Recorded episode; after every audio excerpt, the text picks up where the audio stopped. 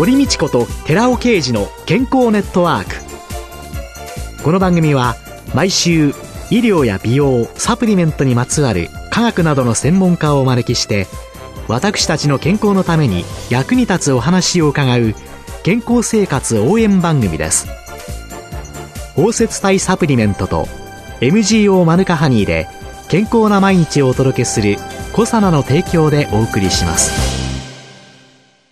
こんにちは堀道子です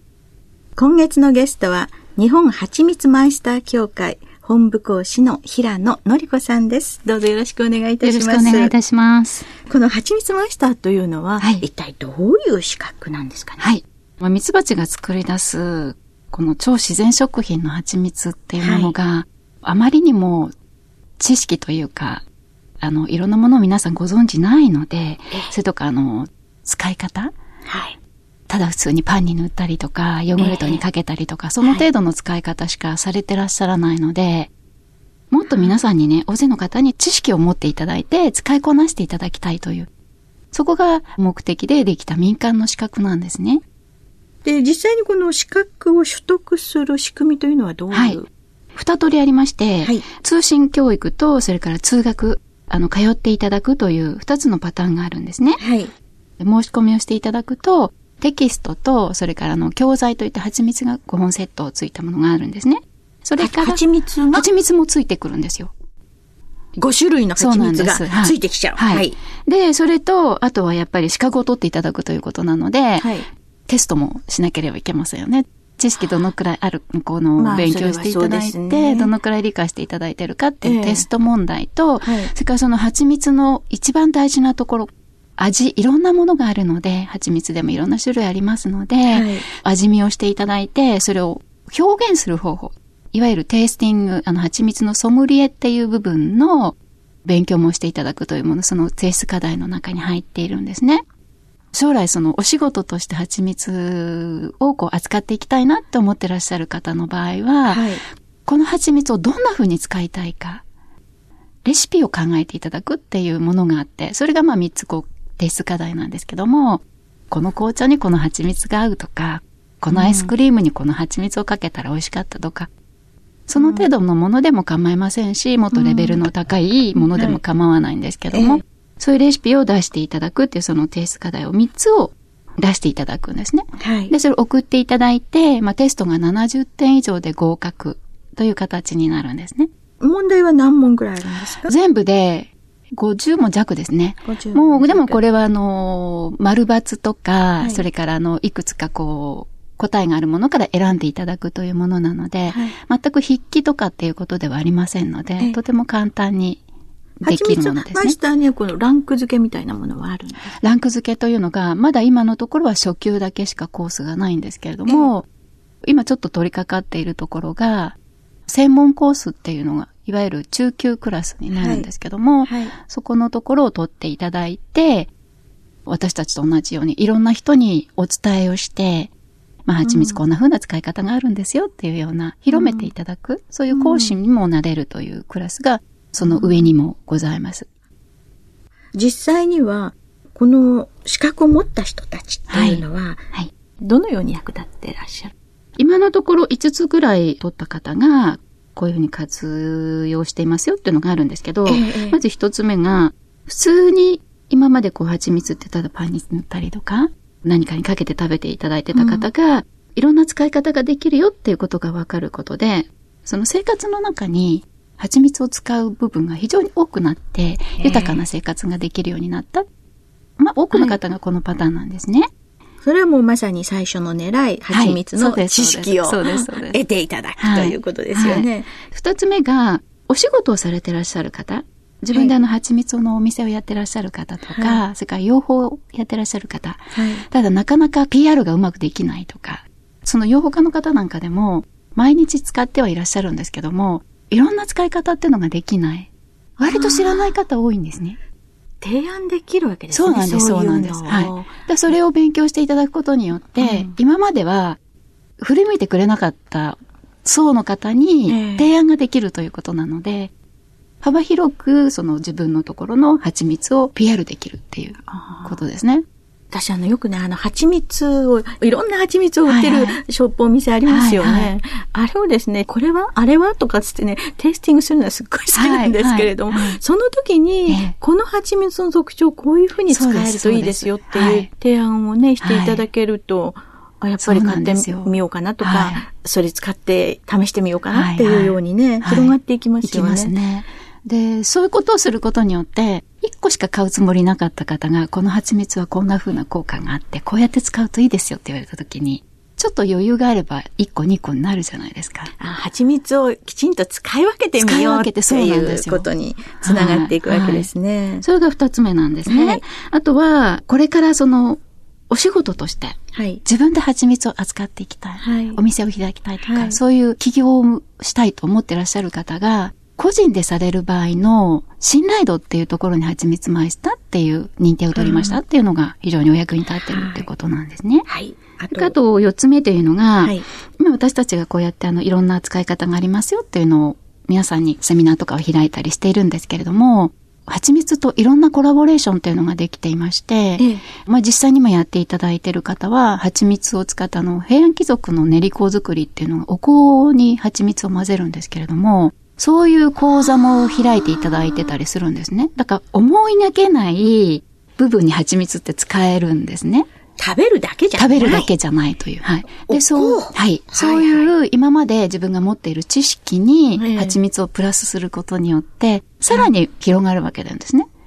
で、そういうふうな講師をしていただいています。あるちょっとテレビ局で、えええっと、2年前になるんですけども、蜂蜜特集をするので、どなたかその資格を取った方紹介してくださいということで、紹介をさせていただいたら、その方もともと綺麗な方なんですけども、お仕事の依頼がたくさん来ちゃったんですよ。あら。蜂蜜を使って体の中から綺麗になるっていうことを仕事をやってらしたので、えー、そういう綺麗な人がその蜂蜜を使ってこんな風にいいんですよってことを言うと、やっぱり私もなりたいわと思うじゃないですか。まあね、元が綺麗なのと、ね、綺麗ですとね。そうじゃないのとね。でもまあそれなりに綺麗にはなると。はい、そうそうで、まあそれで彼女の場合には、もともと持ってらしたものもあるんですけれども、うん、お仕事が本当にたくさんこう来るようになって、えー、今はあの、あまりにも多すぎてしまって自分で管理できなくて、うん、プロダクション契約をされて、もうバリバリに活躍してます。そういう方もいらっしゃるんですよ。本部の人ではなく、えー、その認定取った方を紹介してください。こんな風に使ってますよっていう紹介してくださいっていうようなご依頼もあるので、えー、そういう形で認定を取られた方をご紹介をする。っていうこともあります。はい、今の私たちがやってるその本部の事業っていうもの、はい、それがまあいろいろな今度コースができるんですけれども、はい、そこのコースの今度は本部の講師っていうことで、はい、まあ定期的にお願いをするっていう形ですね。じゃあ、このマイスター、こういういろんな活用の例というのを今日、はい、先ほど教えていただいたわけですけれども、はい、この教会の設立の経緯というのは、はい、どういう？もともと日本の環境の中で蜂蜜っていうのがあまりこう重要視されていない、あの、使いこなせない、えー、ご飯に蜂蜜かけて食べないですよね。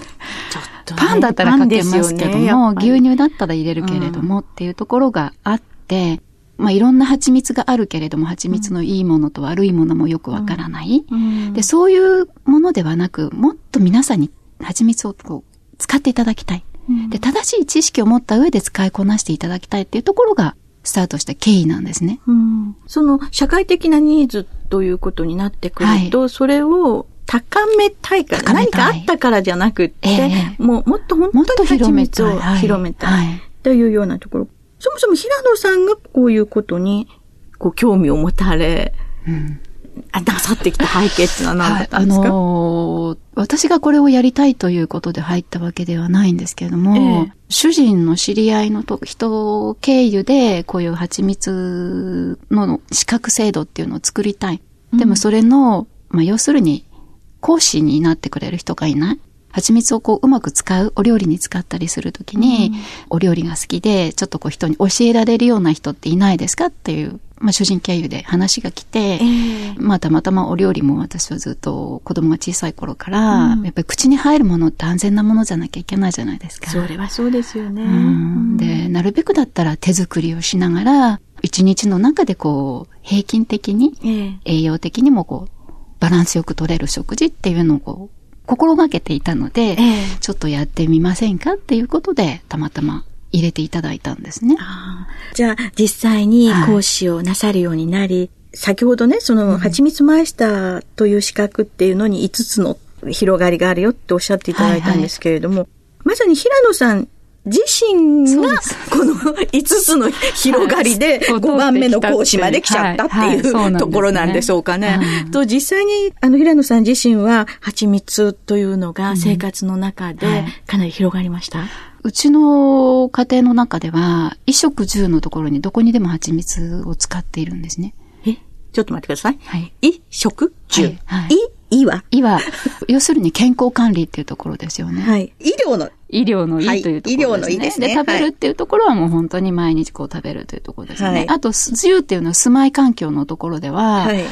家の中にこう、蜂蜜をこう振りまくわけではないんですけれども、えー、生活空間のところでいろんなところで使えるよっていうことですね。例えば、まあ、キッチンの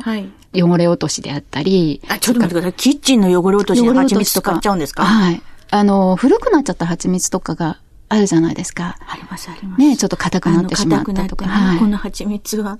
いつ我が家のね、冷蔵庫にいたのかなっていうのが掃除すると出てきますけど。で、そういうものを、まあ通常、こう、汚れたところを洗い落とすときにも、ちょっとその蜂蜜のお水を作っておくんですけども、それでこう拭いていただくと、あの、非常にこの殺菌効果が高いので、蜂蜜がものすごい殺菌効果が高いっていうことなんね。かベタベタになっちゃうような気がしちゃったりしたんですけれども、はいはい、薄めて使えば、ね、薄めて使えば、はい。だから、そうです、そうです。それとか、あとトイレのタンクのところを消毒とか、意外とあの、こう、お水が出てくるノズルのところって水垢とかつくじゃないですか。ええね、そういうものも蜂蜜のその薄めたお水でこう洗っていただくと、比較的カビが生えにくくなる殺菌効果がありますよね。えーまさに10。はい。で、食はもう今週ずっといろいろ伺っていきたいと思うんですけど、はい、いいわ。はい。毎日食べていただくことで、えー、実は私、あの、この仕事する前が、生活協同組合にお勤めしてたんですけども、えー、いろんなストレスで、鬱になってしまったんですよ。あらで、その、いろんなお薬を飲みながら、家の中でこうね、悶々としていた時に、このお仕事の話が来て、それをやることによって、要するに、香りを嗅いだり、いろんな味を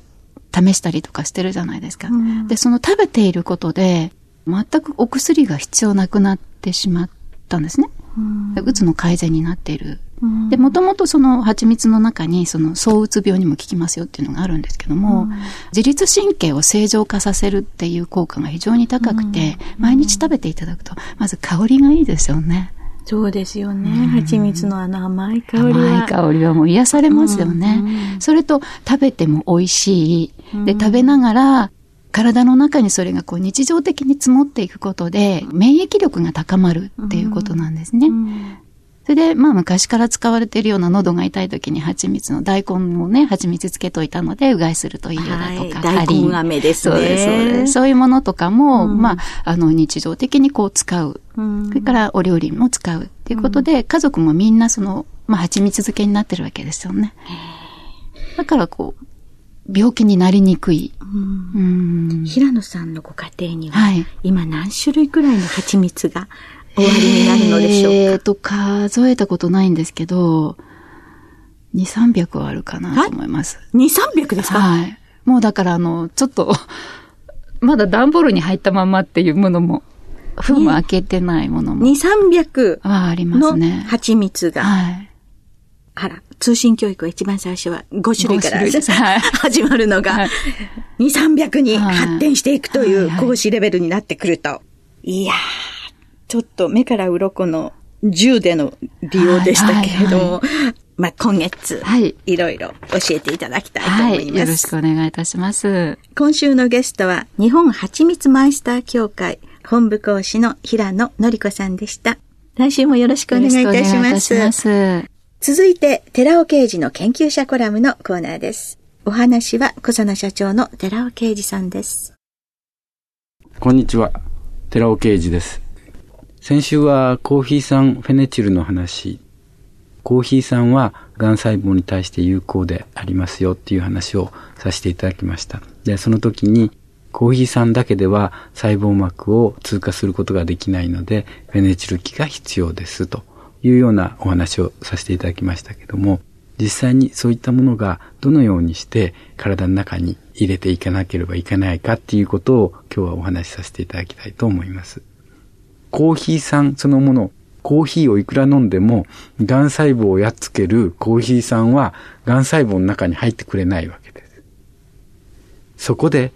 コーヒー酸フェネチルが必要となるわけですね。なぜか、フェネチル基っていうのが疎水性です。だから、このフェネチル基があることによって、ケープは細胞膜を通過することができる。で、細胞膜を通過したら、今度はそこで加水分化を受けて、コーヒー酸に変化して、先ほど言ったような障害を防いで増殖を防ぐと。いうようなことができるようになるわけですね。ということで、コーヒー酸フェネチルは非常に重要なんですね。でそれがあるから、ニュージーランドのプロポリスは非常にがん患者に対して有効だっていうことでよく知られているということなんですけれども、一つ大きな問題があります。パーフェクトに効かすわけにはいかない部分がある。なぜかっていうと、貯蔵している間にもコーヒー酸フェネチルっていうのは分解してコーヒー酸に変わっていってしまっている。どんどんどんどん貯蔵している間にコーヒー酸に変わるというのが一つ問題。それを摂取したところで胃を通過して腸に行って、そこにはキモトリプシンって言うんですけども、加水分解酵素が小腸内には存在しているわけです。そうすると、そこで体に入る前にその消化管から体に入って、癌細胞をめがけていく前にですね、小腸の中で加水分解を受けてコーヒー酸に変わってしまう。そうするともうケープではないので、結果として効果は下がっていく。加水分解を受けなかったものだけが到達できるっていうことになりますから、やはりこのコーヒー酸フェネチルを安定にしておく必要があります。これはこれまでのシクロカプセル化が非常に有効なんです。ガンマシコデキストリンをうまく使えば、ガンマシコデキストリンで包摂させて、それをプロポリス全体を包摂されれば、当然コーヒー酸フェネチル、ケープも包摂されます。で、それで腸に持っていって、必要な時に加水分解を受けないように乖離させて体の中に入れることができるということで、その点でもシクロカプセル化っていうのは非常に有効性があるということが分かってきたんです。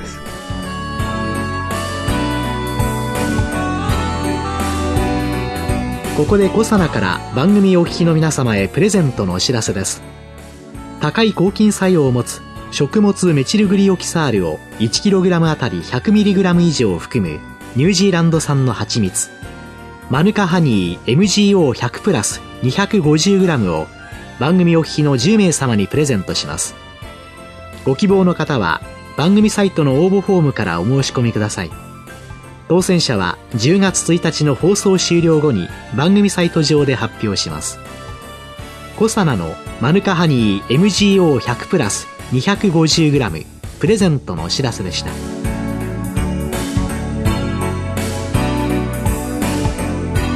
堀道子と寺尾啓二の健康ネットワーク。この番組は包摂体サプリメントと MGO マヌカハニーで健康な毎日をお届けするコサナの提供でお送りしました。